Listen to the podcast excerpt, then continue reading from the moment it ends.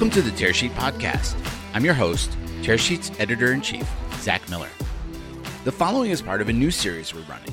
It's called The Big Bank Theory, and it's all about the future of banking. We see three options going forward. In the march towards digital, people will gravitate towards the digital arms of incumbent banks, give their business to new upstart challenger banks, or the biggest opportunity, which is bank with the brands they love. Through embedded finance, people are increasingly turning to companies they frequent often. Could be a big retail player like Walmart or SMB accounting software like QuickBooks to plan, store, and move money around. The following series includes content from Tearsheet's The Big Bank Theory conference, held in November 2021. We had three full days with the top companies and professionals defining what banking looks like today and into the future. We heard from large incumbents like Bank of America and startups like Current. Behind many of today's top fintech firms sit important partners. Many are pure technology firms. Other partners hold charters.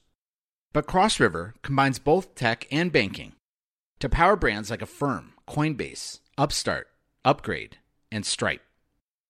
The firm's chief strategy officer, Karan Mehta, joined us at the Big Bank Theory Conference this past November to discuss how Cross River's technology is enabling the delivery of innovative financial solutions to millions of customers and businesses. We discuss Cross River's growth, the building of an ecosystem around its proprietary real time core, and how fintech partners are plugging into this one stop shop to enable payments, banking, and merchant acquiring at scale. Nice to see you. Yeah, really interested in, in talking to you today. Um, you know, through our reporting and, and, and through the news, like obviously Cross River has seen uh, tremendous growth since its inception in 2008. Um, can you share a bit about Cross River today um, and maybe the evolution of, of how you got to where you are today?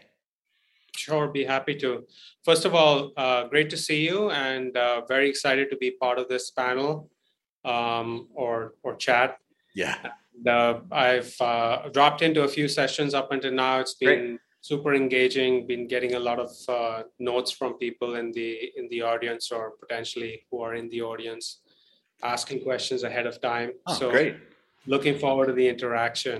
Sure weave those into your talk. Go ahead. Yeah. Sure. Uh, so so you ask about cross river so i think we're a unique story and and a super interesting one. So cross river is a bank uh, at a fundamental level Mm-hmm. And we were formed in 2008 as a bank, as a community bank. And what's uh, part of what's interesting about that is that we were the last de novo charter for many, many years. We were formed in the depths of the financial crisis. So it's one of those stories where you know you, it's a baptism by fire, and you re- really learn how to do things in a much more differentiated way when you're doing them in a in a period of disruption.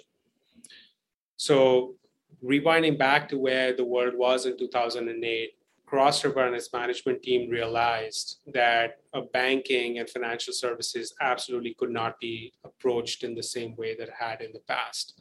The regulations were changing, consumer perceptions were changing, tolerance of risk was changing, the delivery of financial services was changing, who could hold them and who could deliver them was changing as well. Take mortgages, for example, that used to be like the a, a, cornerstone of business for for banks. And today you've got non-bank lenders and fintechs um, you know such as um, rocket who are powering that innovation. So we were born during the foundation during the fundamental moments when fintech in some sense was coming to life. And we always knew that we would be approaching the delivery of services in a, in a differentiated way so interestingly, we've we've always been committed to tech, and we've always been committed to providing the best-in-class solution. We actually changed our core banking platform even before we opened our doors for the first time. Really? So we were accelerating our technical capabilities even before we started business, and that was back in in 2008, 2009 we were profitable in five quarters, which is unheard of for most companies, uh, especially for a bank, and that too during the financial crisis. We we we first saw the evolution of fintech with GreenSky. So GreenSky was one of our early clients, and we sort of helped, in some sense, shape uh, that initial business model for GreenSky. So GreenSky today works with a number of different banks, or at least prior to Marcus buying them, they worked with a number of different banks. But if you rewind back to where they were before that, they actually worked with us. And we were back then a small uh, capital provider to them. And there was only so much that they could scale with us. So, but we saw the potential in what could happen with fintech in that, in the delivery of consumer solutions and business solutions that will be differentiated in the future. And that's what really lit the spot for us back in about 2010. And since then, we've continued this trajectory of orienting the, the firm towards growing the fintech ecosystem and then eventually when once fintech becomes normalized and just becomes everyday uh, financial services, delivering embedded finance and delivering atomic finance at, at uh, a fundamental level across the across the economy. So that's what really what we are. We want to be that infrastructure provider, and we continue to demonstrate that we are that infrastructure provider that's providing those financial solutions across the economy. I, appreciate that. There are a few details in there that I wasn't aware of, so um, I already learned something from you, Karan. Um, how did Cross River develop this ecosystem of partners? And I, I guess the other way of asking that question is, what makes your offerings unique and capabilities unique? Yeah. Um, so I think if you if you were to walk into into Cross River today, we're a medium-sized organization, call it 600 or so people so we're not small, but we're not huge. Um, we have two big locations, New York and Jerusalem. We've got over 100 developers in Jerusalem. Uh, we are relatively mature, being 14 years in the business or thereabouts, and really growing with the fintech ecosystem and, and powering a lot of some of the biggest names in, in fintech. So we have a fairly large suite of products and services. And so we're not just a single point solution. And we have built a Home Depot of sorts, right? We want to be the Home Depot of fintech. If you're starting a fintech tomorrow and you want to lend or you want to be in payments, give us a call because we have the pipes, we have the plumbing, we have that infrastructure that can make that a reality. That's really the core mission of what the firm is trying to do. And that's what makes us somewhat unique. We take a somewhat differentiated view that we don't necessarily are seeking to be the end consumer. What we're seeking to do is make you successful in reaching that end consumer, whoever that end consumer might be. So we can assemble the tools that one needs to deliver that success. Uh, an interesting proof point for us over the last 12 year uh, 12 months has been with the paycheck protection program ppp that the government rolled out mm-hmm. in 2020 and uh, early part of this year. And cross river was a top five lender by loan count across the country. In the first round i believe we were number three or four even more than a bank like wells fargo. So when you think about it here's a, a small institution in that doesn't have any direct consumer contact or small business contact, but has assembled the infrastructure to power some of the biggest names in the business. And when we use that horsepower to power our PPP program, along with you know other um, other partners like Bluevine and Kabbage and Intuit and some of the others, we managed to get to right at the top and challenge some of the biggest names in financial services globally in delivering a solution that helped the economy and helped save you know millions and millions of, of businesses.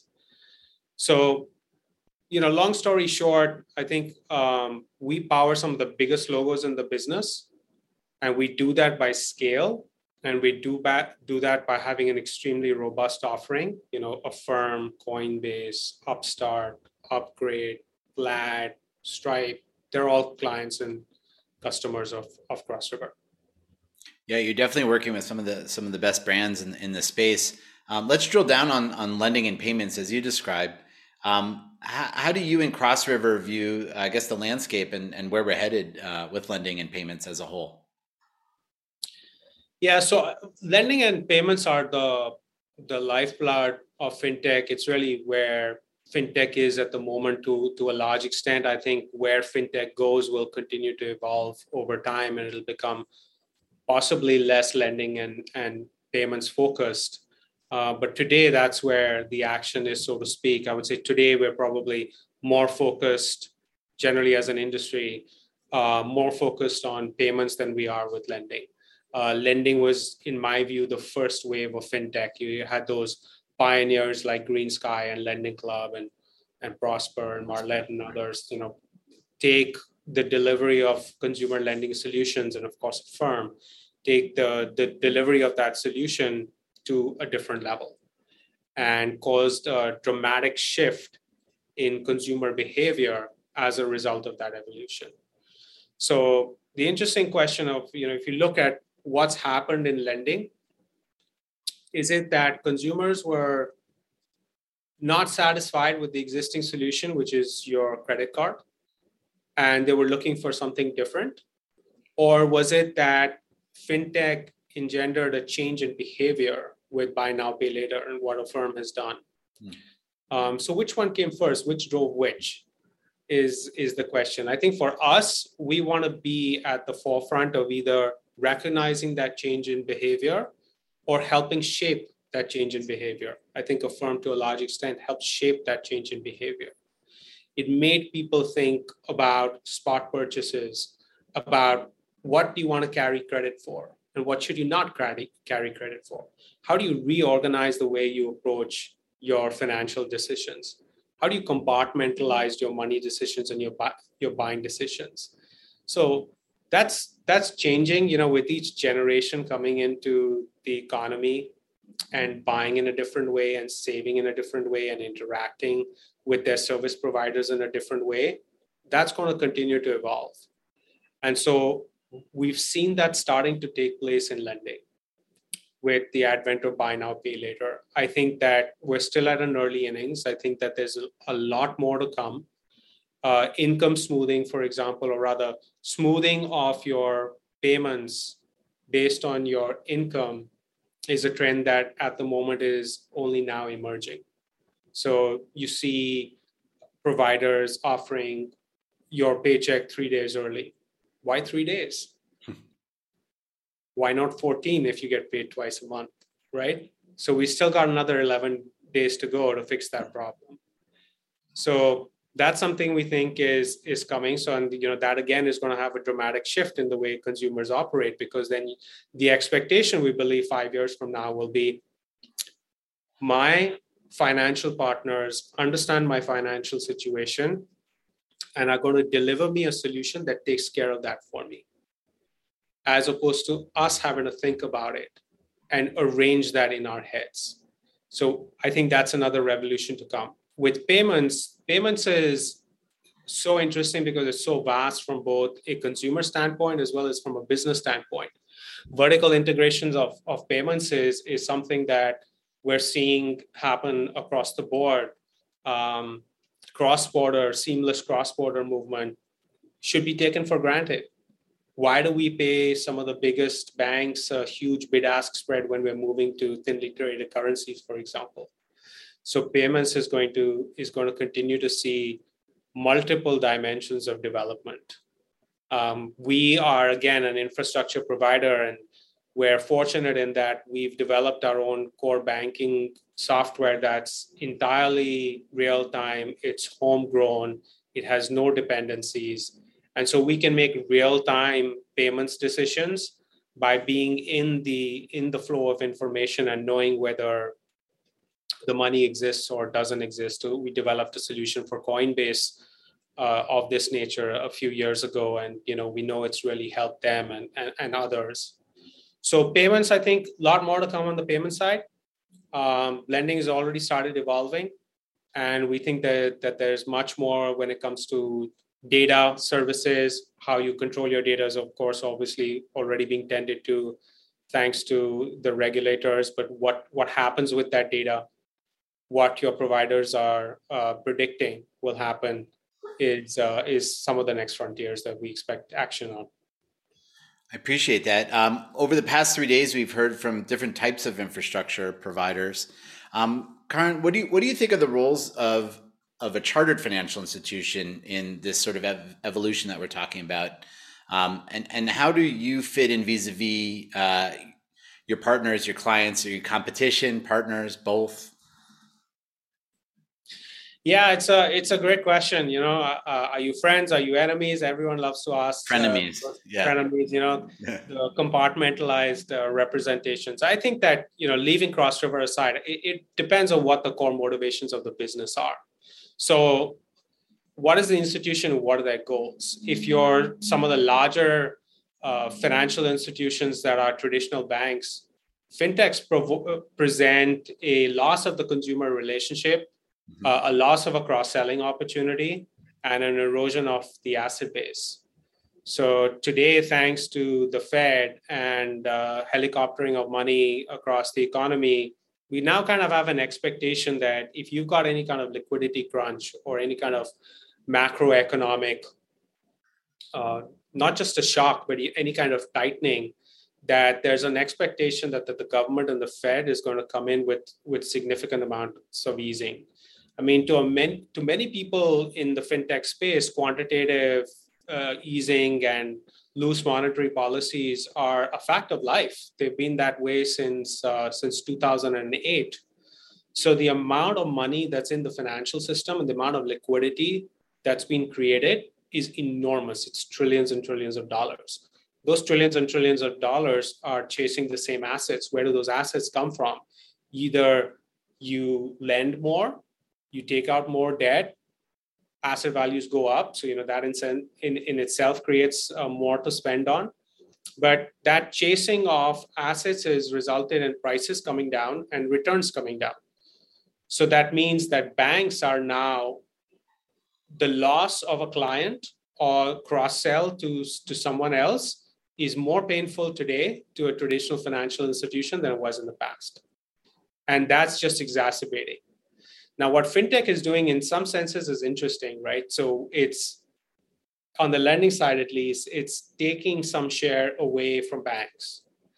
But it's also underwriting in other segments of the population more effectively than banks could because the banks were hamstrung by what the regulator regulators would allow them to do or what their models told them. Models are now more sophisticated some of the biggest fintechs we have in the US have more consumers than some of the biggest banks. Can you imagine the amount of data that someone like an Affirm has, for example, or that a Coinbase has? People who've made millions and millions of loans, they've made more loans in three years than some regional banks make in a decade. And so that tells you a lot about the customer. So you can underwrite better, you can provide a better solution, and then you could probably sell that asset back to the bank so going back to the frenemies, you know, it's a it's an interesting problem. I think it really just depends on the orientation of the business. Um, it's the same story in in small business lending and middle market lending. I think mm-hmm. that's where the disruption still has some room to run. Um, so you know remains to be seen but you know there's certainly going to be a colliding of worlds there's certainly going to be to some extent collaboration and cooperation. Marcus, I think, is at an interesting standpoint where you know where they are a traditional financial institution that's semi-perceived as a fintech, very much competing with a fintech, partnering with some of the best names in technology like Apple. Um, so yeah, it, it's certainly going to be it's going to be fun.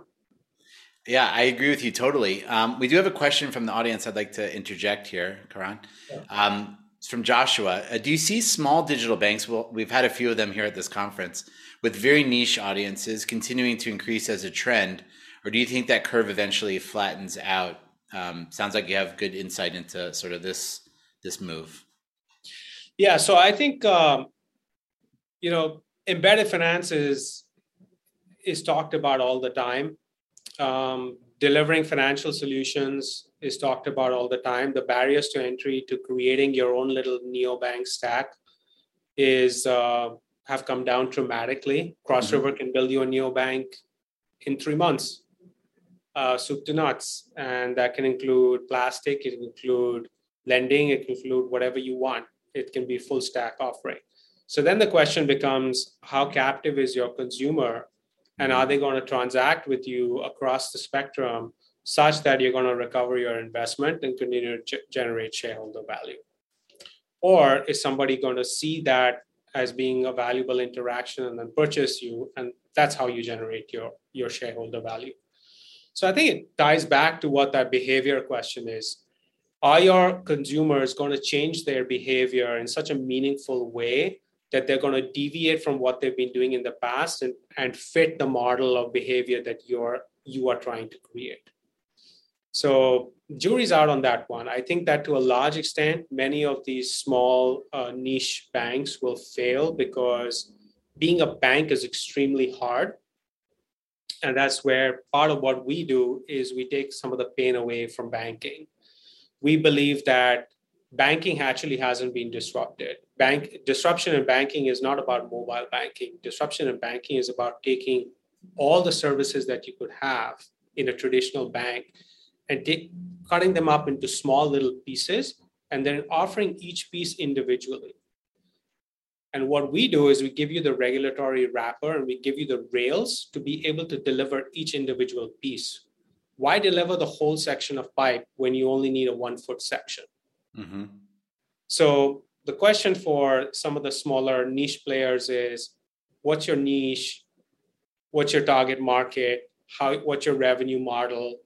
what's your oversight mechanism and do you have are you going to build that oversight mechanism and deal with the fdic yourself which is going to cost you millions of dollars a year or are you going to work with us so that we can use our scale we have more than 75 clients we can use that scale and we only have to deal with the fdic once so i think we're at that forefront of answering that question but i don't know if i have that answer yet okay no, no crystal ball no crystal ball um, so we have time for one last question, and this is incredibly uh, interesting conversation. Um, I want to. You mentioned crypto a, a, few times in, in in your in your answers. Um, what role does cryptocurrency have in the in the future of banking, and and what are maybe you give some examples with clients with non clients? What are some institutions doing today to uh, to really integrate it into the regular system? Yeah, I, th- I, think it's it's a question we're all asking. It's a question that all the big banks are asking. It's a it's a question of a lot of small banks and small financial institutions want to know how they can get involved in that. And so it's um, there's certainly some areas in which crypto is a natural fit. Why do I have to wait three days for settlement? If crypto lets me do it in three seconds, isn't that a better outcome? So better, faster, cheaper is a mantra that we live by, and in mm-hmm. many ways, crypto is better, faster, cheaper. In other ways, it's not. You know, mining is inefficient, um, but there are other ways of ledgering and there are other ways of settlement mechanisms that I think crypto has a role to play. I think it can upend some of the traditional settlement mechanisms. Um, it naturally has a cross border element that I think is very, very powerful. Going back to what I mentioned earlier about paying the big banks a big bid ask spread, what if I need to move my um, dollars to Bangladeshi taka. How many legs does that transaction take? Does it go via London? Why? Mm-hmm. So crypto is a natural solution to some of those things. You know, you got um, providers that are already doing that for cross-border movements in Africa. So I think that for certain spot cases, it's very powerful. The power of blockchain is also powerful, but needs to be done in the right way. Otherwise, you know, it could be a boiling the ocean type problem. Mm-hmm. Uh, so yeah, I think that there's a lot of uh, there's a lot of future there. Um, so, so obviously, uh, cross border is, as you mentioned, is one use case. Um, we've had a few companies talk about DeFi. Um, how close are we are to actually seeing that sort of become more mainstream? Yeah, I think I think we're two or three years away at least. Um, the interesting thing about DeFi is a lot of the attraction in DeFi is coming because of the, the high yields, right? Mm-hmm. But we're, we're an economy that's awash in liquidity. When this becomes more and more mainstream, the volatility goes down and the liquidity premiums go down. And then DeFi starts to become less interesting. Thank you. I've been saying that to everybody. Thank you. Yeah. Yeah, but it's the rails that it creates. Mhm. If DeFi creates new rails in which every single transaction can get pieced out into millions and millions of little bits, that to me is extremely interesting. Amazing. Karan, this has been a great conversation. Really appreciate you and Cross River joining us at the Big Bank Theory conference this year. Thank you. Look forward to the next one. Hopefully, it's in person. Thank you. We will do our best. Thanks for listening. That was an excerpt from Tearsheet's The Big Bank Theory Conference, held in November 2021. For more stories like this, podcasts, articles, newsletters, and conferences on the impact technology is having on the financial services industry, head on over to Tearsheet's website.